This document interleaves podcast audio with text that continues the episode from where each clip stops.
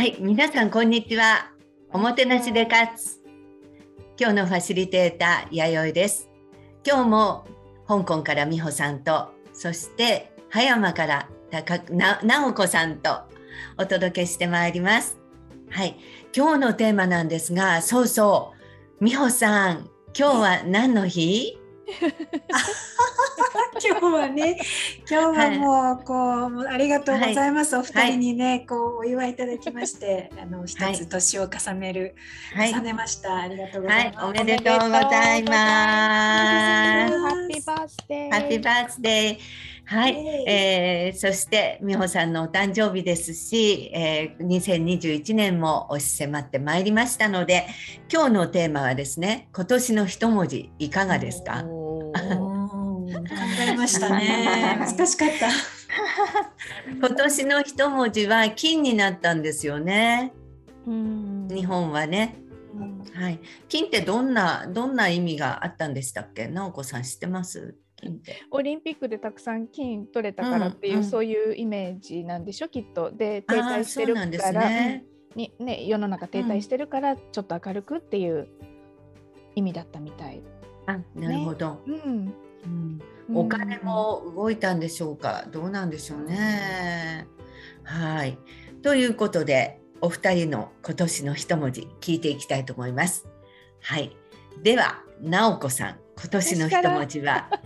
ズバリ。ドキドキするなもう私の今日今年の一文字はうん。ものすごくシンプルなんですけどはい。学ぶっていう字です。ま、が、学、学、学ぶ。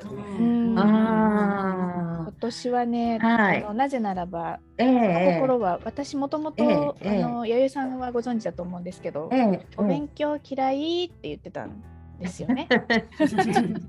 言ってますよ。うんね、うん。資格とか別に興味ないってうん。言っていてそうですね。まあ、それはうん。そうそうなんです。あの、うん。根本はね、うん。学ぶっていうのは別に机上のお勉強だけじゃなくて世の中のことを経験を通して自分を気づくっていうのが学ぶだと思うので、うん。コロナの2年目にあたって外に出る機会は相変わらずそんなに多くない、まあ、去年よりは増えたと思うんですけど、だけどそういう生活の中から変化の中からあこれでもいいんだっていう思考の枠を外して考えられる気づくの学ぶもあったし、はい。さらにあのお勉強嫌いって言いながら今年去年の秋から結構ウェルビーイング学んだり多様性のこと学んだりレジリエンス学んだりと私の中でうんは相当いろいろなことを吸収するうん。1年だったし、ああさらに、うん、弥生さんからいろんな本を紹介してもらったり、私もええこういう時期だからいろいろ探して本もたくさん読んだしうん。あとこういう時期だからこの人ってこういう考えの人なんだっていうことで今までの知り合いの人の、まあ、考え方や行動や、うん。うん、そういうことも気づくことができた学びでもあったし、客観視できたのかしら。うん、で自分のこともね、うん見つめるっていう意味での学びだったと思います。まあ、素晴らしい。うんはい。あのレジリエンスだとか、うん。あの幸福学とかね、うん。ウェルビーイングっていう言葉は最近よく聞くんですけれど、うんそれを学ぼうって思ったうん。動機やきっかけやまたは何か内在する心の中にあった ものがあるんでしょうか？ね。うん、去年コロナってこういう状況になって、うん。あ沈んでちゃいけない。やっぱり私たちが見る方向は幸せそのために生きてるんだと思って、それをこう、はい。学問的にうん。ちゃんとあのこう何？理論性を持って学びたいと思ったから幸福学を学び始めて、うん。ウェルビーイング学ぶっていうことはレジリエンスうん。にとても役立つんですよ。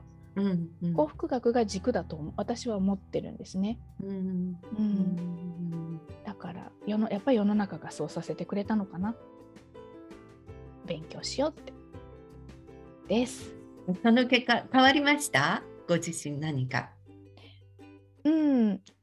もともとポジティブに目を向けようっていう気持ちはあったんだけど世の中にあ自分自身も変わったと思いますね。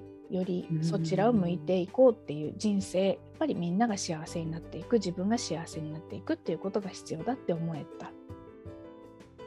かな？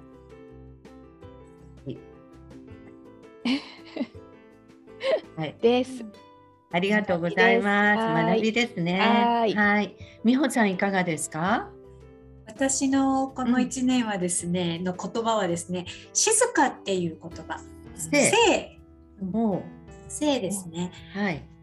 あのいつもね、こう自分だけでなくて、うん、コーチングをしているクライアントの方にもそうですけど何かをする、はい、アクションをするっていうことにすごく比重を置いてき置いている、うん、いたんですよね。で、はい、私もするかしないかって言ったらするよねっていうところで、うん、いろんな意思決定をしてきする生き方してたんですけど、まあコロナだけではない、まあ、香港を出られないどこにも行けないとかそういうそれだけでもないんですけどこう今年はねこうあまりこう動くアクションを起こすっていうところが意識的ではないんですけど少なかった。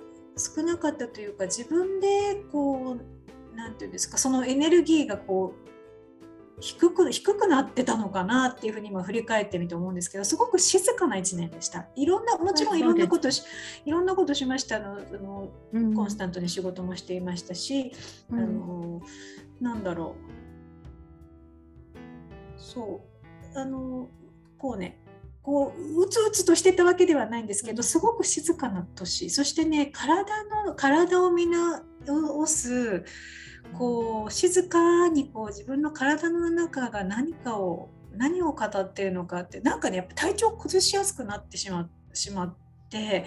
お年頃そうお年頃もありますし、うん、なのでねこうどんなものを食べた食べたらいいのかとかこんな運動した方がいいのかとかすごく体の声にこう耳を向ける静かに耳を向けるっていうようなことをしていましたね。うん、こう体体質改善、うん、体質改善にも取り組んだりしてそんなようなこう何をしたこんな大きいことしたよっていうあれもしたこれもしたっていうことよりも逆に今年はあまりそこに焦点を当てずにこう静かに過ごしてきた1年だったような気がします。うん静かに、はい。ね、静かに過ごした結果何か変わったものや見えてきたものってありましたか、うん、ありました。ありました、うん、もちろんねやはり何かを行動に起こすっていうことは大事だっていうことは、ももちろんそれは分かってるんですけど、それをあえてしないことっていう自分ご自分を俯瞰するしてみるっていうことですよね。こう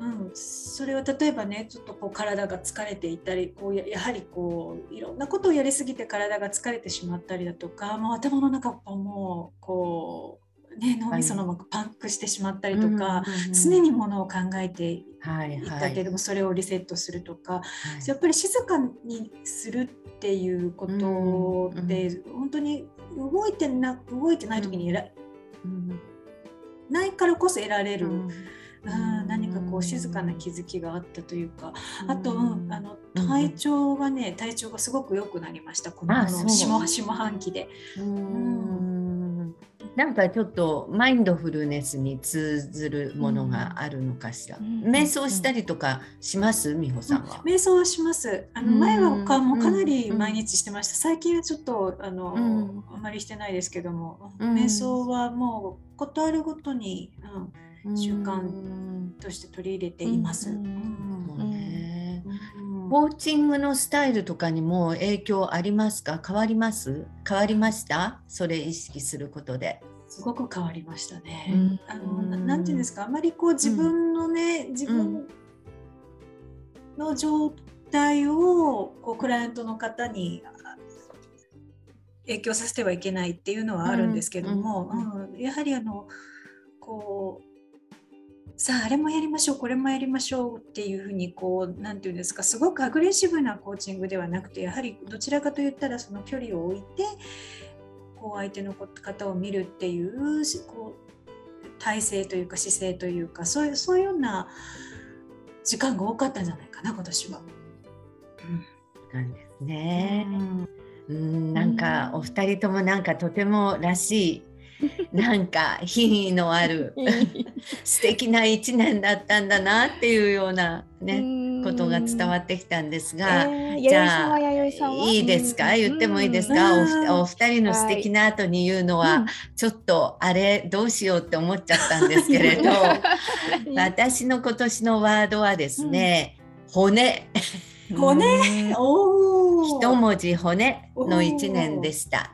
というのは、うん、年末に、うん、あの骨密度を測ったら、うん、年齢の平均値より少し減少しているって言われたんですね。ですごく焦ってで先生に指導を受けて、食生活にすっごく気を使うようになったんですよ。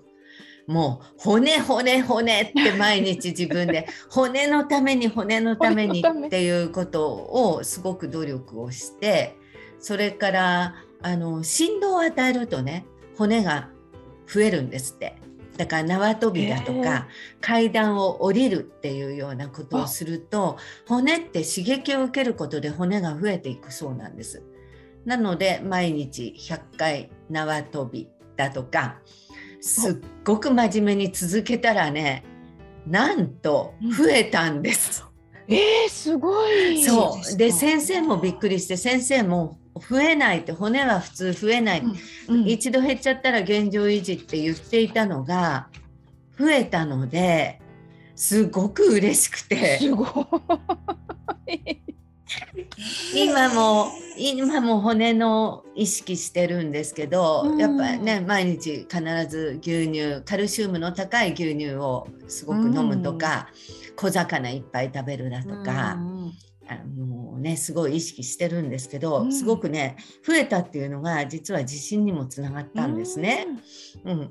で骨っていうことでそれからちょっとつなげていくとあとね骨身にしみるなんていう言葉がありますけれど、今年はねこの3人とのつながりもそうですしなんだか人の優しさっていうのがすごく骨身にしみることが多かったなっていうことありました。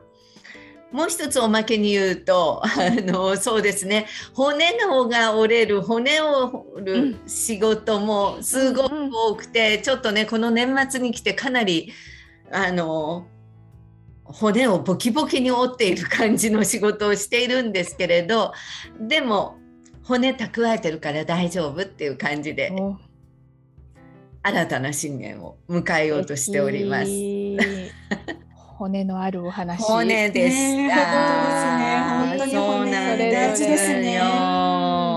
ね、うん、そう来年はどうしたいっていうのはまたね来年に持っていこうかなって思っているんですけれど、うん、うん、まだでもあと2週間ぐらい今年ありますよね。うん、やり残したことってありました？今年。やり残したこと。うんあ、なさそう。え、あるある。あるある？ありすぎて。ありすぎる？うん、残したことはね。本当、直子さん、何、何、例えば？あ、具体的なことで言えば、今週、あと二三日中でやらなくちゃなっていうのは、ブログでしょ？メルマガでしょ？っていう、そういうことです。すごい現実的。とっても現実的なことで、あの三つ、あと、ちょっと多様性のことでのレポート書かないといけないという、書くということが。この二三日中に絶対やれるやれる。やれる。うん。うん。美穂さんは？えやり残したこと。うん。あなんか気持ちだけ焦っちゃいますね。あ、いますね。ななんだろうなんだろう。なんだろうね。お掃除、お掃除とかね。ねそう。そうね。弥生さんは何かあるの？私もありすぎで 例えばねこの「おもてなしスターズ」のノートのブログ書くとか言って私担当って言っててやってないんでこれ大きなやり残し、うん、はい。でもねこの、うん、これがスタートできたのは本当に良かったなと思うので達成感だけを来年に持って、そうですね。新たな一年迎えませんか？うん、はい、そうしましょう、はい、ありがとうございます。本当に今年も。ね、今年もお聞きいただきありがとうございました。ね、皆さん良いお年をお迎えください。はい。はい。ありがとうございました。ありがとうございました。はい。では、良いお年を。良いお年を。またね